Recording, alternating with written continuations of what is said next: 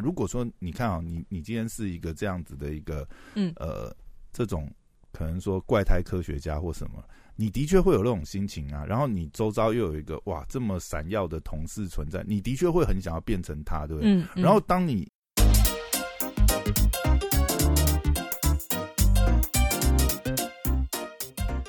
嘿，准备好了吗？让我们听听姐在干嘛。Hello， 大家好，我是肖凯丽。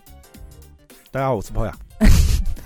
你每次我不介绍你，你也要自己出来啊。我对，这中间就会有空拍啊。哦，所以你就把空拍可以剪掉。幸亏我们有后置的。那你要打个手势，还是什么，对不对？不然我怎么知道要不要接？我在想说，你会不会又要来个什么？不会不会。你以为我每次开场都有梗吗？最近真的有啦，有梗，但是最近太冷了。太冷，对，太冷了，就是连什么梗啊什么，我就冷到不想动了。我觉得台湾可能比我去日本还冷呢。那你上礼拜不是去台东倒立吗？哦，对，到底是发生什么事情？哦，我在想说，上礼拜不是超级冷吗？然后我今天要讲，我跟你说，我今天要讲的就是我上礼拜去台东，花莲找一位神人，我的网友，所以不是台东，是花莲。花莲，那呢？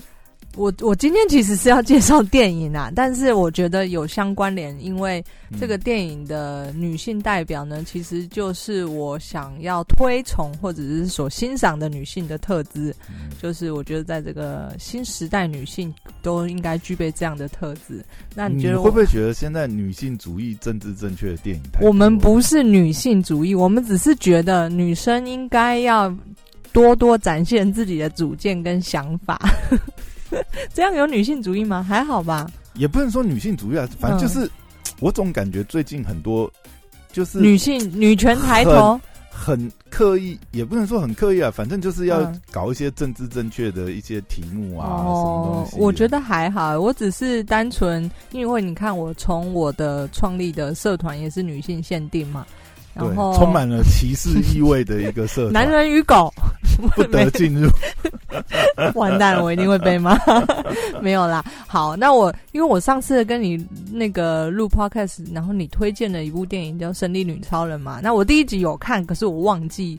我这个人就是看完电影就很常忘记，所以呢，你那一天，那你这样你接得下去哦？接得下去啊！第二集跟第一集有非常大的联动。先讲，所以这一集是完全是暴雷警告这样子，也不会爆那么多雷，毕竟我记忆力不太好。问题是我只会分享我觉得好的地方，推荐大家去看。如果你要探究里面的，真的要讲剧情的话，那就一定会雷啊。哦，好啦，那种防雷液，那个男人怎么了？好，这个就已经是超级大雷了。我没有，我就浅浅的点到为止，但我也不知道爆雷多少算爆雷。总之，管我，这是我的 podcast， 我想要讲就讲嘛。好啦，如果你真的很 care 雷的话，你现在赶快按暂停键，等你看完《神力女超人》再往下听。总之，如果呢，你先不要看它的剧情还是什么的，你要光看，因为我这个人也是看颜值。如果电影不好看，但主角的颜值够高，我也会进场去看。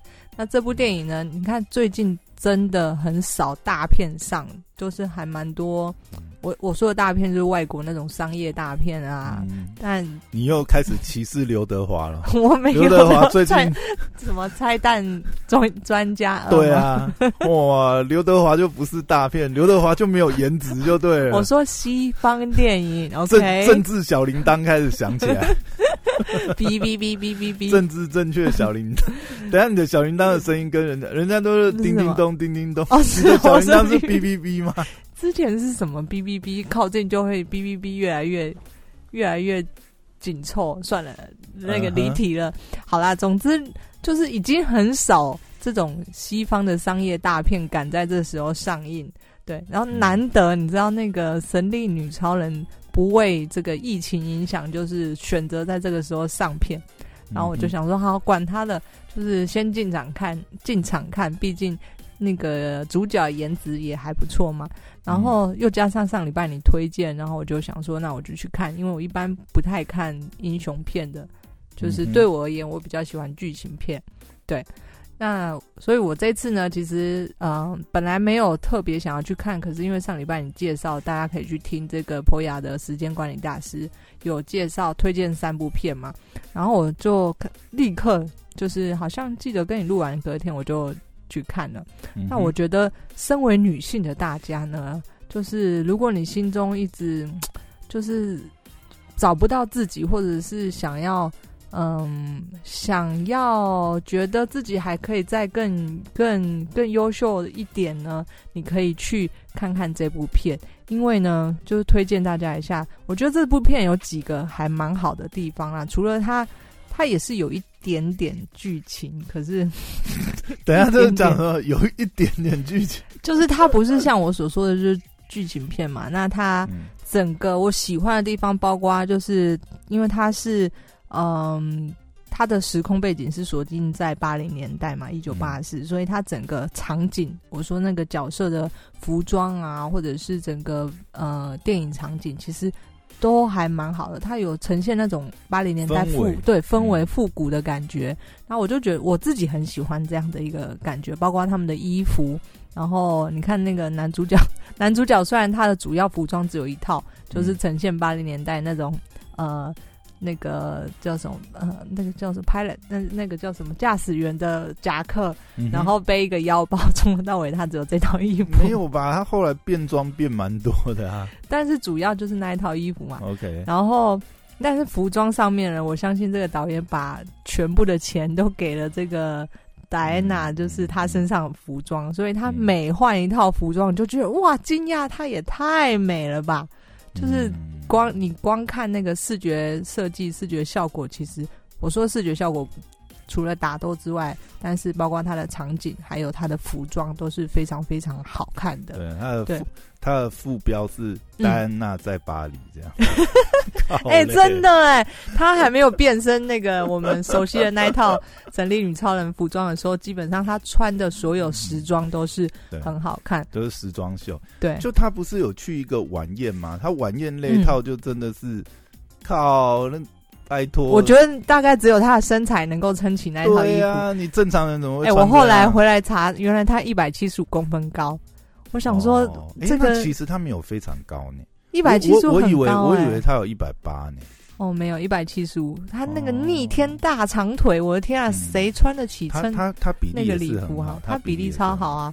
然后就是基本上，因为他真的太优秀，他的颜值啊，他根本就是在人生巅峰，太优秀，所以显得女二就是有点落掉。可是女二，你如果有看我没有看太多他的片子，可是他的脸这个是常出现在电影中的。他之前还演了一部啊，就是那个。女性版的那个瞒天过海哦，对对对对对，他有在出现。那是什么 Ocean Eleven 那个8个女生对不对？哦、好像好像是对对对，反正就是女版的那个瞒天过海，对，他也是其中一个。他其实在好莱坞很久啦，就是但是他这次出演这个猫女嘛，那我就觉得不管是那到底是猫女还是豹女啊？豹女吧？豹女吗？是猫女吧？她是猫女吗？她是猫女、啊，我总觉得很像豹。她是猫女， okay。 但是我觉得就是她就是还蛮吃亏的、啊，因为这是一部她既没有办法表现演技，因为以她来说，她其实可以演得非常好。她、就是、比较这部没什么发挥啦，就把它当花瓶在用。对啊，可是花瓶又不是，不是，她不是把它要怎么讲？她在里面演一个 nerd 这样子。她前期女科学家啊，然后变美的时候没有让她美到逆天。这导演实在是应该是得罪了剧组吧，还是得罪了化妆师？可能钱没有办法预算拨那么多去寻找一个更贵的女二吧，所以就是找我不知道。但是也我觉得她演的在女二这个角色上面并没有太突出的表现啊，就是整个剧情其实围绕在她在探讨人性的欲望上面。就是我觉得每一个人都有欲望，但是当你在最危急的，或者是你必须要去取舍 A 跟 B 的时候，你可以知道自己真的真心在乎的是哪一个。我觉得这整个电影的主轴，他就告诉你说，欲望这件事情，对，今天我有神力，我可以给你你所想要的，但势必你必须牺牲掉某一件事情。就是在推敲到每个人生活当中，你今天花很多时间在你的工作上，我就举个例子，花很多时间在你的工作上，你可能就没有时间顾好你的家人、你的另一半、你的家庭。或者是像我们刚刚讲的，就是我们刚刚在开录前聊天，不是说，就是我觉得我们真的没办法同时间学太多的东西。我说的学是真的，你很认真的花时间学。比方说现在我又要工作，我又要顾股票，我又要操盘，时时刻刻盯盘。我又要去运动，怎么可能？对啦，没有那个是没有办法的，因为时间在哪，成就在哪。但是就是说效率上面发挥。不过这有点跑题了。我想要讲一下刚刚你讲那个，其实啊，还就是上一次我们在录的时候也是有很简单讲到这段，但是我实在是觉得真的要帮《神力女超人》这部平反一下。我要讲的是，就是前面虽然讲了一些好像不是政治很正确的话。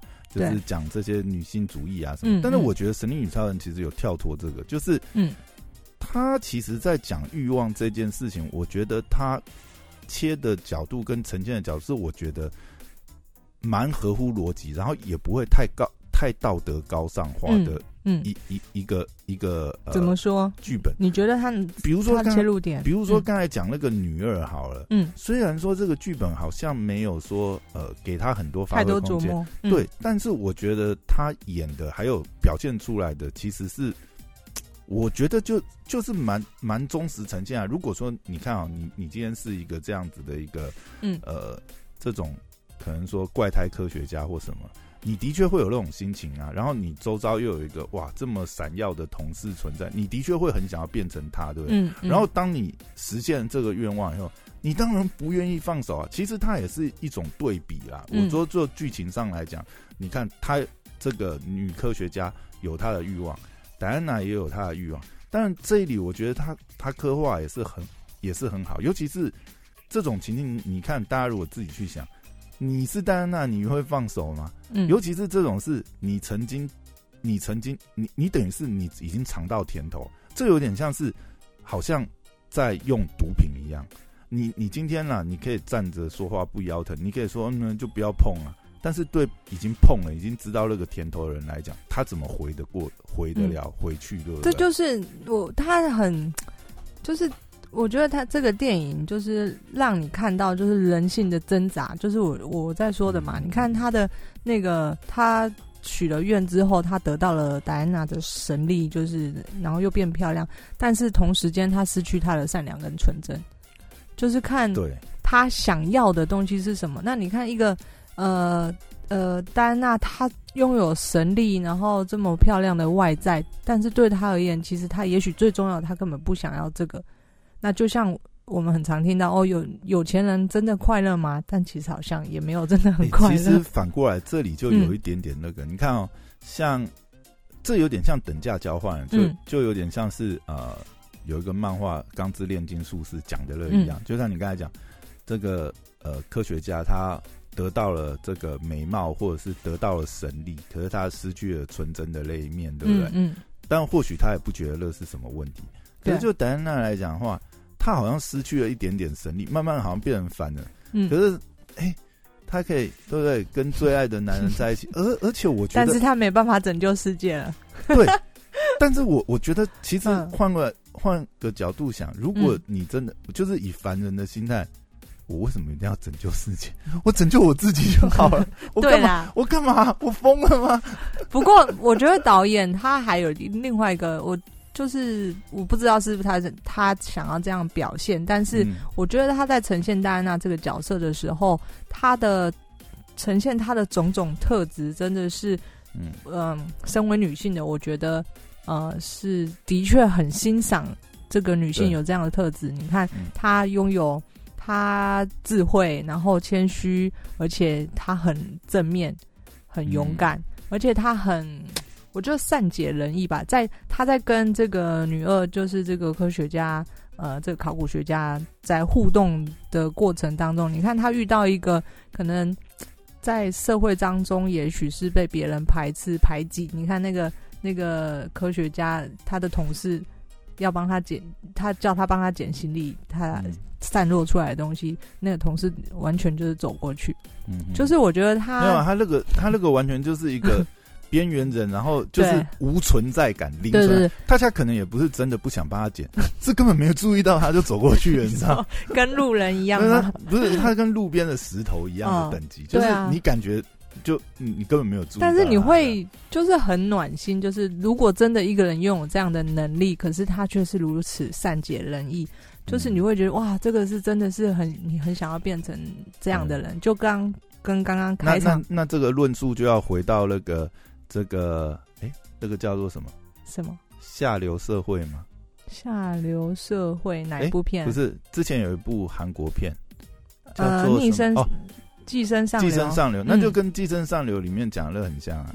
如果有钱，我也可以很善良；如果我有神力，我也可以很善解人意。真的吗？可是我就常常，我就是在现实生活中回归到我刚才开场，我不是说我去花莲找这个我一个网友嘛，就是之前 Podcast 访谈的。如果你有在听的话，她是一个60岁的一个很特别的一个兰姐、兰妈嘛，对，那。就是我觉得她大概是，如果你要说女性想要变成哪样的人，我觉得她是可能也是一个典范，就是真实世界中。她是在花莲开民宿哦？没有，她就是开公司，她现在退休了。对， okay。 然后你就会觉得，就像你说的，真的有我有钱了，我也可以很善良嘛？不是，我觉得这不是，这是一个。不是说你想做就可以做得出来的，这个是一个本质跟一个长时间把你的整个人熏陶成那样的一个状态，不是说你不要那么认真，我只是单独吐槽一下而已。好啦，所以我就觉得，就是这整部电影看完之后，就是我的着力点，我就会看到这个女性令人欣赏的特质。对，那。就是我刚刚所说的，我觉得它代表着就是女性必须，你还是要有一点自信。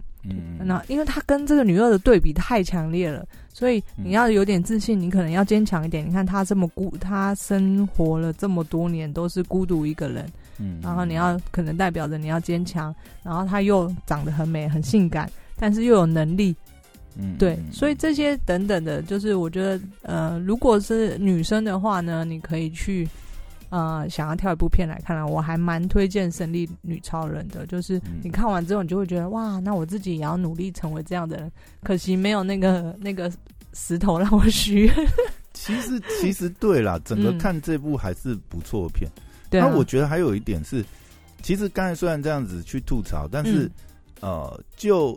戴安娜她本身这个欲望的这个呈现，我觉得从另外一个切角去看的话也蛮有意思，就是说你看她当时说放下就放下，对不对？但是如果这样想啦，就是你看他们本来如果说其实是根本没有机会再重逢，至少他们因为这样子的历程，他们有一个机会再重逢，然后我觉得有一件事很重要，就是如果以第一集的状况来讲，他们是没有办法好好道别。如果第二集来讲，我觉得第二集最大是圆满了第一集的那个遗憾，就是好，虽然说透过这个石头，对，终究我们虽然是可能就无缘，但是呢，他在这个时空这个时光下，至少他们两个有一个相处的时光，然后感觉上就是啊，我真的可以好好跟你道别。你也知道我心意，然后对，就这样，对啊，我觉得这个是，这个石头就扮演着很关键。他其实因为人常常在后悔嘛，就是在现实生活，我早知道，对，早知道当初我怎么样。好，今天如果给你一个机会，让你可以就是重新再做这件事情的话，结局真的比较好吗？或者是真的什么会改变吗？就是人常常活在后悔当中，但是，会不会他这部电影另外一个角度就是要告诉人家，就说你就是要，好好做，不要做，要对得起自己良心啊！我觉得就是你在做，不要每次都常常存在的后悔这件事情，每一次你全力以赴去做，不要让自己徒留遗憾。对，嗯。然后另外一个我想推荐的是，因为我们知道那个 Gal Gadot 他是以色列人嘛，那我不巧的我也去过以色列跟旁边的约旦哦，所以呢，我这一集呢借着这一部电影，我也想要跟大家好好推荐一下以色列跟约旦。那我们知道这个他的 Gal 非常非常的漂亮嘛，以色列人。那呢，我去以色列呢，你知道以色列人其实非常多人都长这么好看。以色列不是战斗民族吗？对，他比俄罗斯还恐怖的。我是说，如果就以人种而言，我觉得以色列人的人种真的太优秀，他们基因太强大了。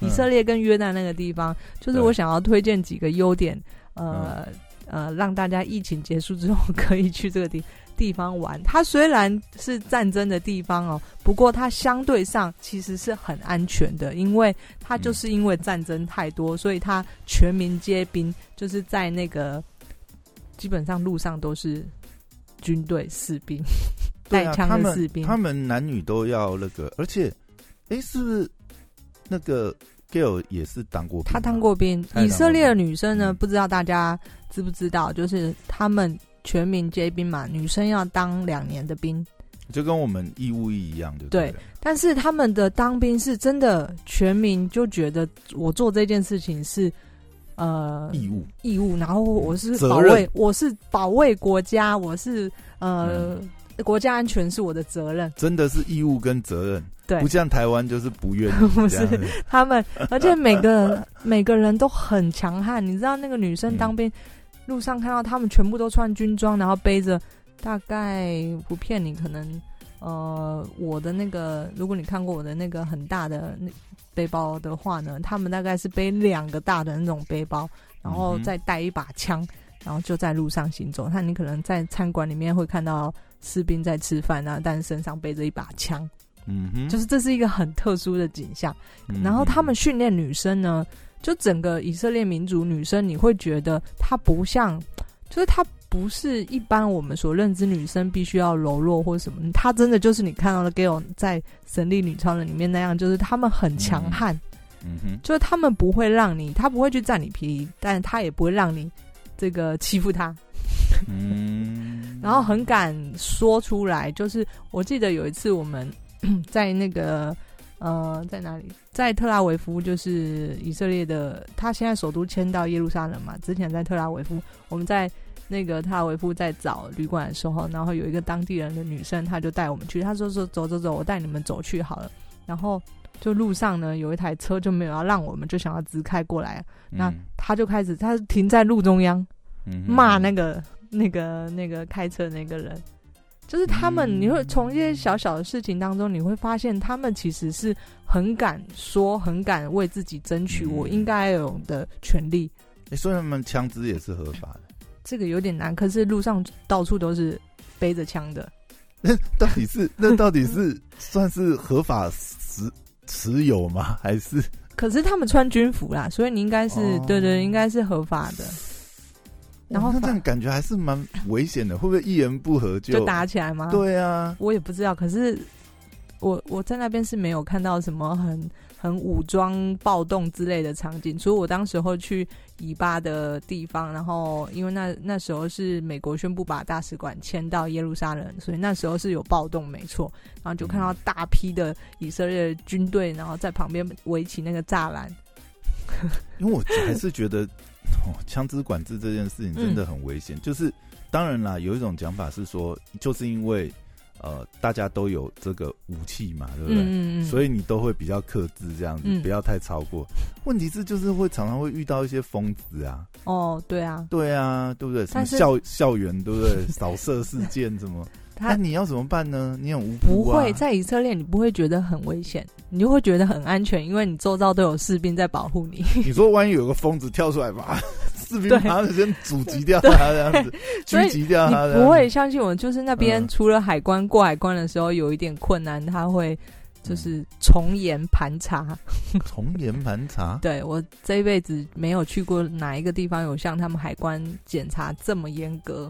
你说除了就是填说啊你来干嘛，然后你住哪里，他真的会把你问到爆炸，然后那个行李也是上下左右前前后后翻了又翻，然后再去旁边有一个小仪器再给你测，然后看你不顺眼再说来你们几个跟我到旁边那一条排队啊，你就跟他装语言不通呢那你就耗在那，他也会跟你耗，他就跟你耗这样子哎，你不给我交代个水落石出的就不要给我进去了，还是要看运气啊。可是相对其他国家而言，以色列真的蛮严格的，对，蛮严格的。然后，所以除了我觉得很有趣的就是就是你会看到他们全民皆兵嘛，然后再来就是宗教我也觉得很特别，就是在亚洲国家，台湾或者是这个其他地方并没有存在同时间存在在一个国家存在这么多宗教，除了你去新加坡、马来西亚那些地方，我说整个东亚而言。并没有看到在一个国家里面有那么多的宗教，台湾也很多啊，我们有佛教，对不对？他们是对立，紫衣神教，我们也对立啊，对不对？可是这个不一样，耶路撒冷是同时是三个宗教的圣地嘛，我们说伊斯兰教、犹太教跟一个叫做忘记了，但总之呢，就是如果你想要看一些很特别跟你以前所身处的环境看不到的东西呢，我觉得耶路撒冷这个地方是非常非常值得去的，对。然后宗教的洗礼，然后再来就是我刚刚有提到以色列强悍的性格，为什么就是他们在他周遭全部他是他的敌人，但是他还能够生存的下来，你到那边去你就可以感受到为什么我说的他们短短建国70年，而且是在别人的国家里面建国的，然后周遭都是他的敌人，他居然还可以生存的下去，而且别人是很怕他的，对。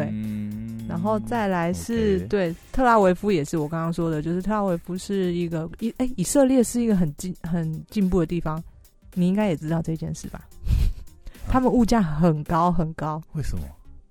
没有为什么、他们就是经济发展很好，然后物价非常高，物价非常高代表你吃一餐饭可能要台币随便400到1,000左右。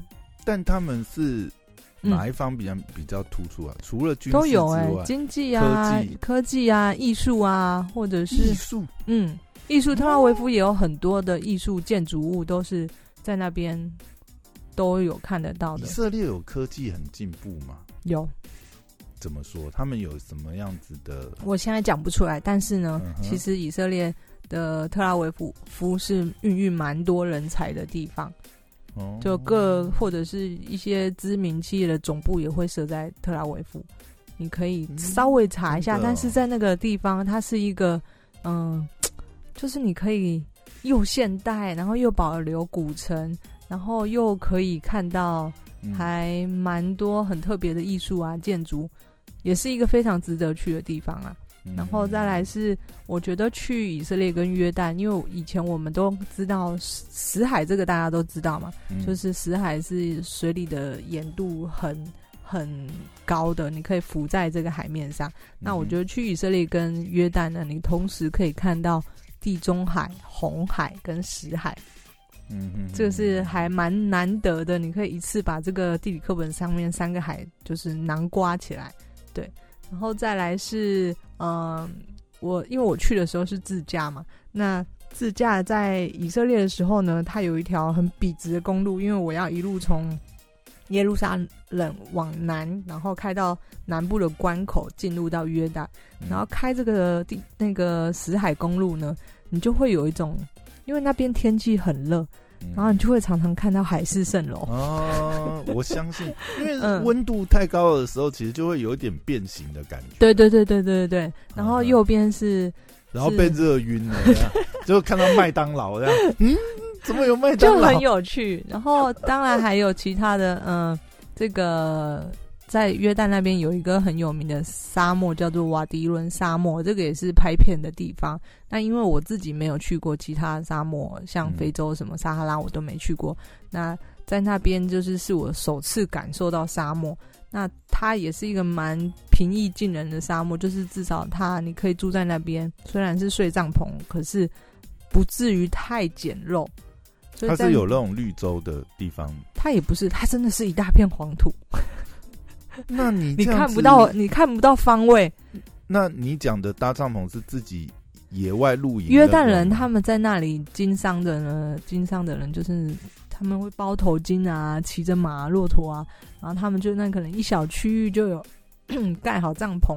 我是说那个是出租帐篷嘛，就是他就是固定在那边做生意的，有点像是旅馆啊这样子。不是，他就是你把它怎么形容？你就把它想成蒙古包好了。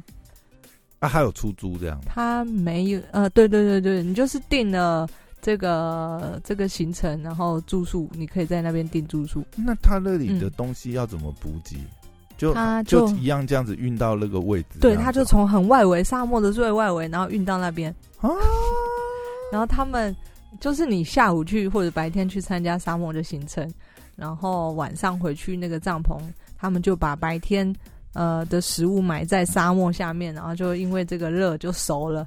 这样安全吗？不会有那个方位辨不清，然后这个也是我的疑问。对，这个也是我疑问，我想说他们怎么可能知道今天？你在沙漠里面，然后这样子，你这方位真的可以定得到吗？他们开吉普车载我们啊，对，所以你不需要去，没有路标嘛，没有路标。然后全部都长一样，真的都看指南针这样子吗？我不知道他们怎么看的，他到底怎么导航的，就很妙啊。这个沙漠，我觉得这个是很奇特经验，就是如果你有去以色列的话，推荐你顺便去一下约旦，就是这两个地方，我值得非常跟其他你的原本所经历就是去过的一些进步的国家或者是落后的国家是非常不一样的，对。那今天就从神力女超人就是聊到推荐大家去以色列跟约旦，然后如果疫情过后的话，大家可以考虑去一下啊，不然疫情还没结束呢，你就去看一下神力女超人。谁去啊？神力女超人跟约旦又没有关系，除了女主角。女主角有啊，一定要聊到她的老家的啊，她真的是在特拉维夫欸。他是以色列，他不是，他跟约旦没关系吧？他跟约旦没关系，okay. 但是他好像住在特拉维夫附近的一个地方。嗯，对。那你去感受一下，如果你想追星的话，去看看他以前待过的地方。好啦，开玩笑啦，推荐大家去看。那今天就到这边，如果有其他问题可以留言给我。啊，也谢谢波雅，我是小凯莉，拜拜，拜拜。